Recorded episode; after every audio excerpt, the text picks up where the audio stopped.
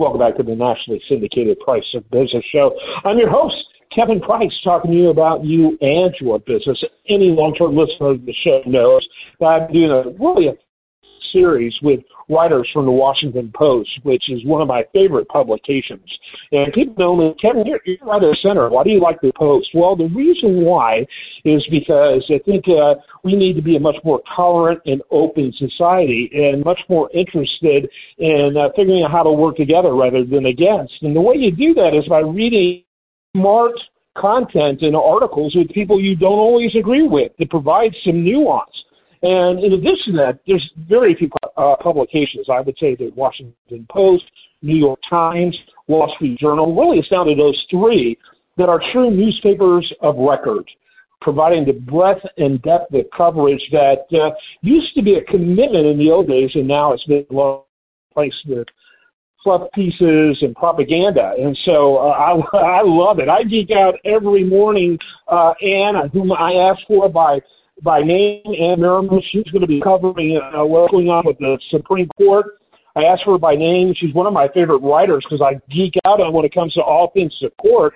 And uh, you know, I, I just love what she, I love what the Post does. I, I, does.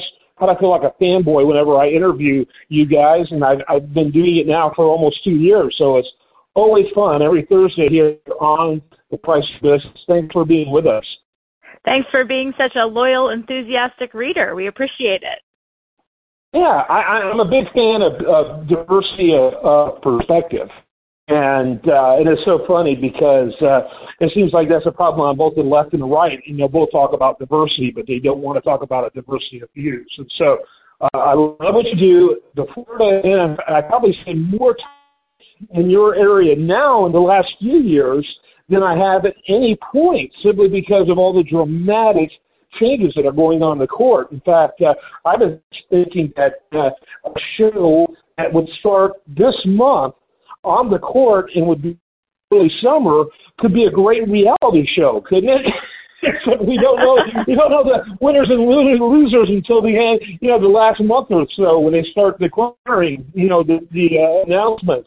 Um, but it has a, almost a reality show feel to it, doesn't it? It does. Uh, there's a lot of suspense in June. We never know which cases are coming, and um, it's very hard to predict often how they'll come out.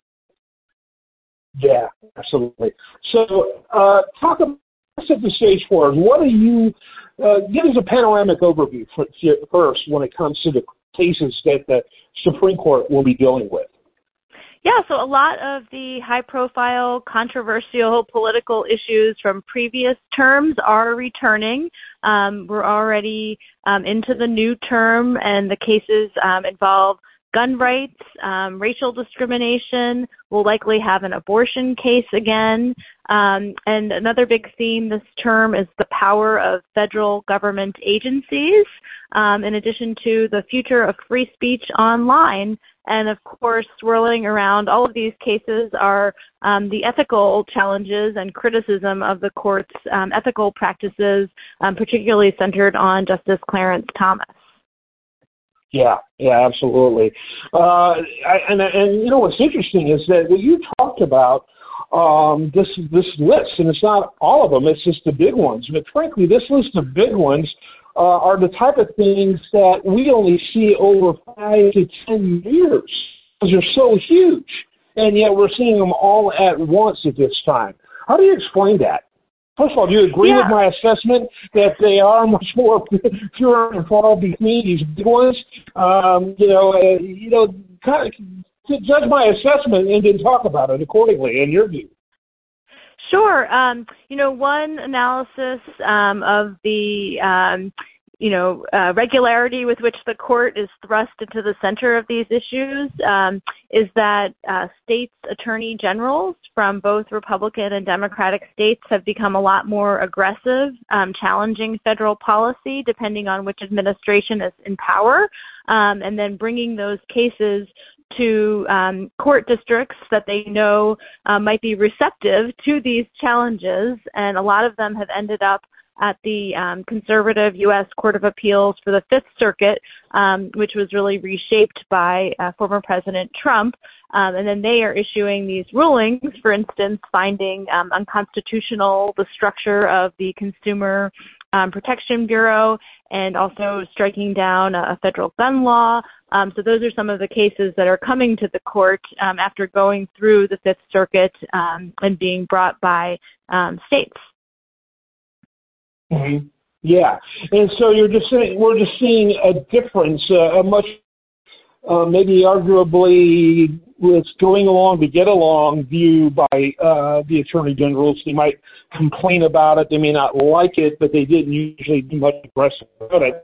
Uh, now they're much more proactive, and I'm wondering how big of a of a role uh, Obamacare uh, played in uh, what seems to be a pretty dramatic paradigm shift. Sure. Um, this, like I said, this happens um, depending on which administration is in power, um, and you're seeing it just become sort of a regular strategy. Um, one set of cases that the court just took uh, last week um, involved state regulations, state laws of social media platforms, um, and whether these state laws can regulate um, some of the content decisions of these social media companies. Um, so that's another example of sort of aggressive attorneys general, um, you know, bringing these cases. Yeah, yeah, absolutely. Um, talk you know, laundry list, if you will, of things that are going on. One of the ones I find very interesting is the court taking on the administrative state. You alluded to that. Um, I believe that's what you're alluding to. When you talked about some of the things that uh, the court's going to review, and it's been interesting to watch the fact that the that uh, in fact the, the courts have made the decision when it came to the Department of Labor's regulations um, when it came to the automobile industry and said, nah, this is too far. This really needs to be done uh, by the legislative branch. When you look at the Constitution, you look at Article 1 of the Constitution, this is a legislative thing that, that uh, nothing has been written about it, but the regula- regulatory agency is, is doing, taking license. And of course, when people saw that, it was like, oh my God, the court can see that about almost anything because there's a lot out there that, uh, you know, you could argue she's got carried away with. Um, yet, in spite of that essential reversal, I haven't seen any reversal in the regulatory policy. You know, what happens at, at you know, if we essentially just conclude courts have no teeth, don't take, if other agencies don't take action or other government uh, uh, agencies don't take action. Yeah, another big case was the Clean Power Act. Um, you know, the court um, significantly pulled back the power of the Environmental Protection Agency to deal with climate yeah. change. Um, so this is another set of cases like that um, where conservatives have long targeted um, what's known as the administrative state. Um, and so we're going to see some of these challenges with the CFPB, which was argued um, already. And then also um, another big one is what's referred to as Chevron deference. And this is whether um, the court will decide to limit the authority of government agencies and experts to interpret laws that are not entirely clear. Um, that's again long been a, a, target of conservatives, and it seems like the court um, could either narrow or overturn um, that precedent. Mm-hmm, mm-hmm. Yeah, and I think you know, in spite of the fact that the uh, media seems to um, kind of try to almost reduce the Supreme Court to a caricature. You know, they are right wingers, you know, and yet they continuously do things that doesn't seem to be fitting the typical right wing mold right now. And and uh, a great example, for uh, for example, is the redistricting issues. I believe was in Alabama, right, where no, that's not going to work either. You know, they thought it would be easy uh, with this court, but it hasn't been easy at, at all. Uh, talk a little bit, you know, about your sense of court. Yeah, I think it's more nuanced. Um, there were certainly some very big conservative wins, um, striking down uh, President Biden's student loan program, um, getting rid of affirmative action, um, the case involving uh, religious rights to refuse to create uh, websites for gay couples. Um, but yes, as you said, it is nuanced um, on voting rights. Um, you know, it was a, a mixed result uh, to protect uh, Voting Rights Act uh, laws. Um, and yes, just recently with Alabama, the court said, no, we're, we're not going to do that. You need to follow our opinion um, and go back and, and redraw the maps. So I think that the conservative majority is only willing to go so far, and we even saw that with the CFPB case that was argued. Um, it seemed like there were a lot of the conservatives who were skeptical um, of the decision from the Fifth Circuit. Yeah, this is the uh, Consumer Financial Protection Bureau case. And uh, I was just bringing, bringing it up. I was pulling it up even as you were talking. That's a really interesting example right there, uh, where, you know, again, uh, it's a much more new uh, court.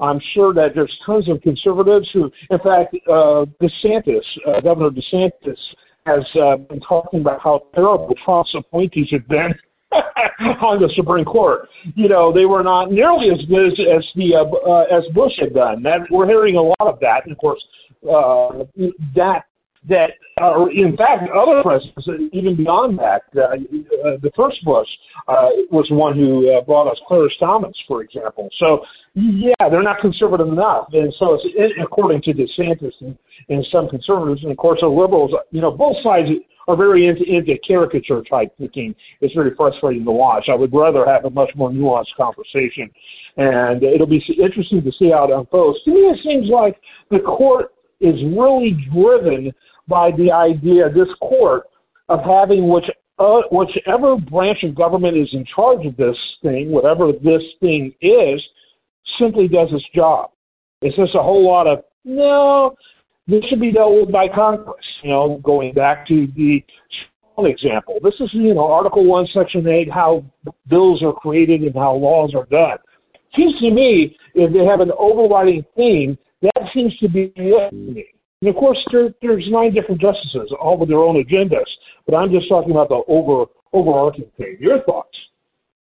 Yeah, I mean they they are definitely concerned about separation of powers. Um, the CFPB case we're talking about is about um, Congress's appropriations power. Um, but uh, you heard Justice Kavanaugh and Justice Barrett, two Trump appointees, um, saying, you know, disagreeing with the Fifth Circuit um, and saying, you know, if Congress wanted to change the funding, it could, um, and sort of not having a problem with this independent uh, funding mechanism. Um, but then the concern from others um, was, you know, that it was giving the executive branch too much power. Um, so yes, that is a, a theme about, you know, each branch staying in its lane. I would say. Yeah, yeah, very good, very well put fact that they did side with the conservatives on this uh, on this uh, you know uh, CFP uh, situation, my God, it would lead to a gateway of challenging the way almost everything's funded on the federal level. Right. I think it would call into question um, all of its enforcement actions over the years since it was created, um, and even call into question the funding mechanism for other independent agencies like the Federal Reserve. Yeah, absolutely. All right, I went a little over, but it was worth it. I letting me do that. Always love chatting with uh, the folks there at uh, uh, the Washington Post. It's one of my favorite things to do every week on the show. Uh, Ann Marimow, uh, I really enjoyed having you on. Final thoughts. Yeah, I think it will be really interesting to see um, what sort of the outside pressure from Congress, what impact that has on the court when it comes to ethics. Um, you've had three justices, Kavanaugh, Kagan, and the chief, say that they want to do something on ethics. So we'll be looking, in addition to the opinions, looking to see if they come out with an ethics policy that applies to the justices. I don't know. It seems like to me the, Congress, at least the House, is trying to co- uh, commit collective suicide right now. So I don't know if they have enough time for you know, real reasonable legislation that's important. But but we'll have to see. I mean, I look at the U.S. House and and it's almost like a suicide call. It's I'm in awe, and not in a good way. Hey, thanks so much, Ann. I really enjoyed it. I'm going to have a link over at priceofbusiness.com uh, for uh, our article for you today. Also, we'll have links to your articles, which I encourage everyone to check out. And uh, in addition to that, you just need to go to WashingtonPost.com and uh, learn more about it. It's a phenomenal publication. Thanks so much for being with me. Okay, thanks to you. I am Kevin Price. Stay tuned for more after this.